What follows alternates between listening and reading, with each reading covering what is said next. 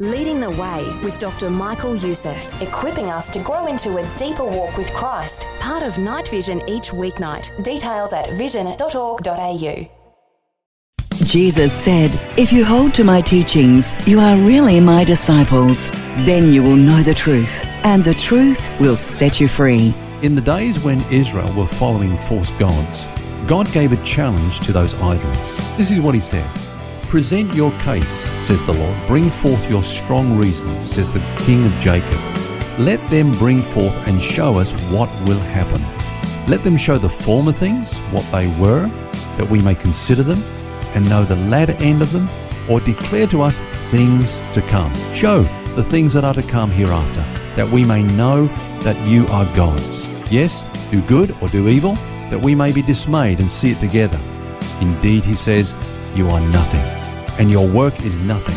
He who chooses you is an abomination. That's the challenge God gave to those idols. He said, if you're real, you'll be able to show us what the future holds. Well, that's what the Bible does do. 30% of the Word of God is prophetic. God has shown us things to come that we might know that He truly is the true and living God.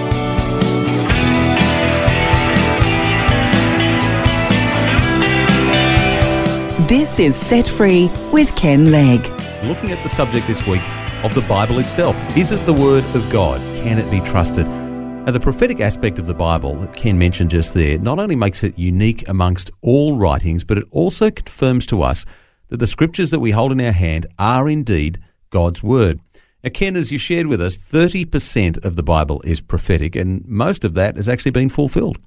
Yeah, you remember we spoke about all those prophecies that are in the Old Testament uh, being grouped into three categories. Yep. There are those prophecies that relate to the nation surrounding Israel. Uh, then, of course, there are those prophecies that relate to Jesus. And lastly, there are those prophecies that relate to the nation of Israel itself. Now, what we're going to consider now is some of those prophecies regarding the nation of Israel. Uh, first of all, God said to Abraham when he was just a man without even children, Yep. let alone a nation, he said to him that he was going to give him and his descendants their own land. He said then also that he would bring them into the land at the right time. He said also that if they were disobedient in that land, he would actually cast them out of the land.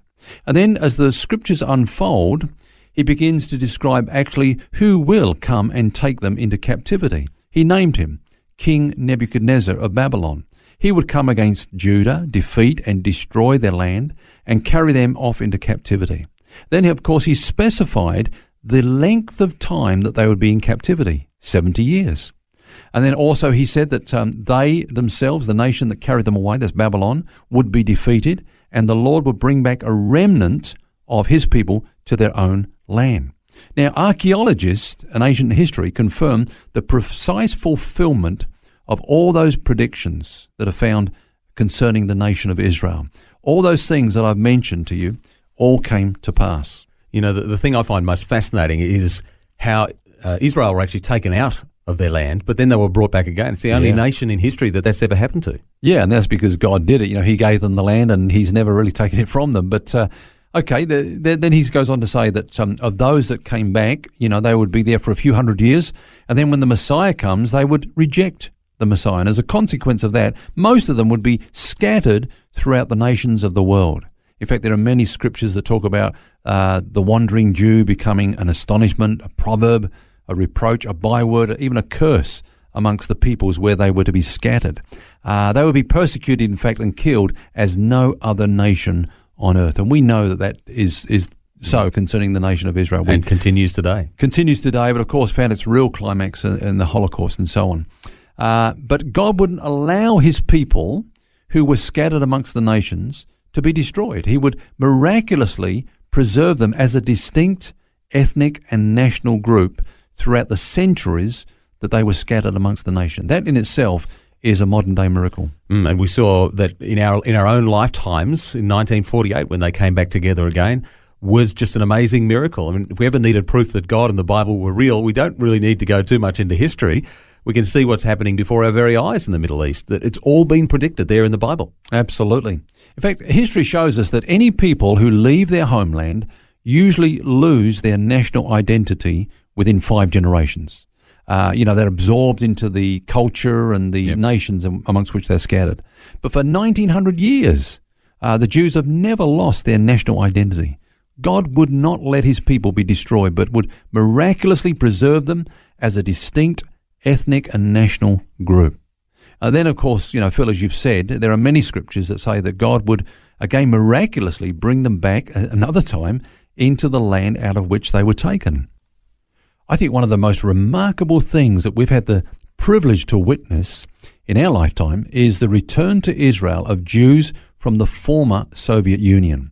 You know, the Soviet Union had restricted emigrations to Israel to a bare minimum. They would hardly let, you know, a handful of people go. But, you know, we saw the breakdown of um, the Soviet Union and, the, the- you know, the, the wall coming down. And uh, we were just sort of, you know, absolutely, every, nobody saw it coming. It was just such an amazing thing. And since that time, immigrants have been arriving in Israel in hundreds of thousands. Now, it's hard to say why God allowed the Holocaust. But one thing is for sure. If it were not for the Holocaust, the state of Israel would probably not exist today. Because it was this that became a catalyst for the Jews that were complacent in about returning to the land. You know, they were they were comfortable, they were settled, they were established Yep. in the lands where they were scattered. But but because of all this ongoing persecution, climaxing in the Holocaust, uh, it gave them the de- this desire for their homeland, and uh, of course the return, just as the scriptures foretold. And then there came that that notable day on the 14th of May, 1948, when the nation of Israel was miraculously reborn. The amazing thing is that uh, before the Second World War, many commentators mocked the possibility of a re-established Israel. But it's come to pass just as the Word of God said it would. It really is quite amazing. And it means that we're actually quite privileged as a generation to be alive to witness that. Even if you weren't alive back in 1948, I wasn't. But people on earth today were alive at that time and to have seen Israel come back into their own land and also the way that they've really prospered as a nation uh, since then in the last, what, 60 years or so. Yeah, you know, earlier in the program, Phil, you asked the question, you know, about all these prophecies in the Bible. Have they all been fulfilled? Well, no, they haven't.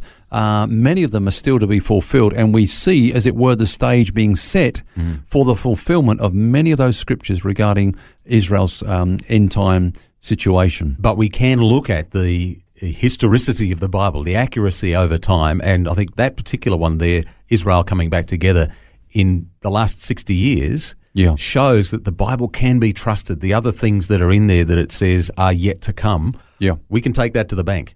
Yeah, that's right. But at the same time, you know, we can we can uh, open our Bibles and, and also open our newspapers and put them side by side and almost um, see where the parallels are because we're living in days of um, prophetic fulfillment. You know, the Bible says that in the end times, all the nations will be aligned against Israel and come against her.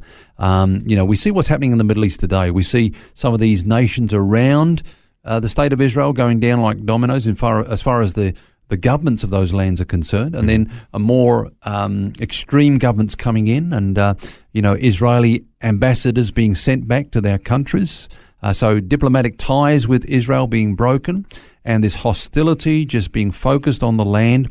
And uh, you know there are scriptures like Zechariah where it says that Israel will be like a, a cup of trembling, a heavy stone and a fire in the woodpile, you know, that, that all the nations would conspire against her. You go to Psalm 83, and amazingly, not only does it say that a group of surrounding nations will come against Israel, but actually names those nations, and we can see that they are the key players now that are falling into line and, and uh, forming this allegiance to come against Israel.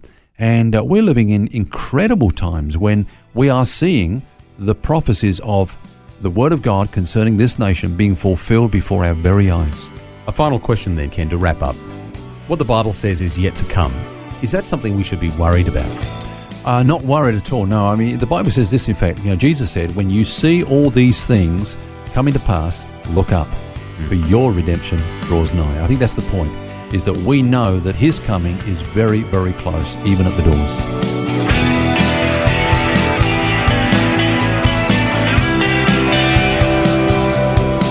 That brings us to the end of our series this week. Hope you can join us next week when we start a brand new one. Until then, remember, you don't have to carry that baggage. God wants you to be set free. For books, DVDs, small group studies and other resources from Ken Legg and details about Ken's ministry, visit the Vision Christian store at vision.org.au. That's vision.org.au.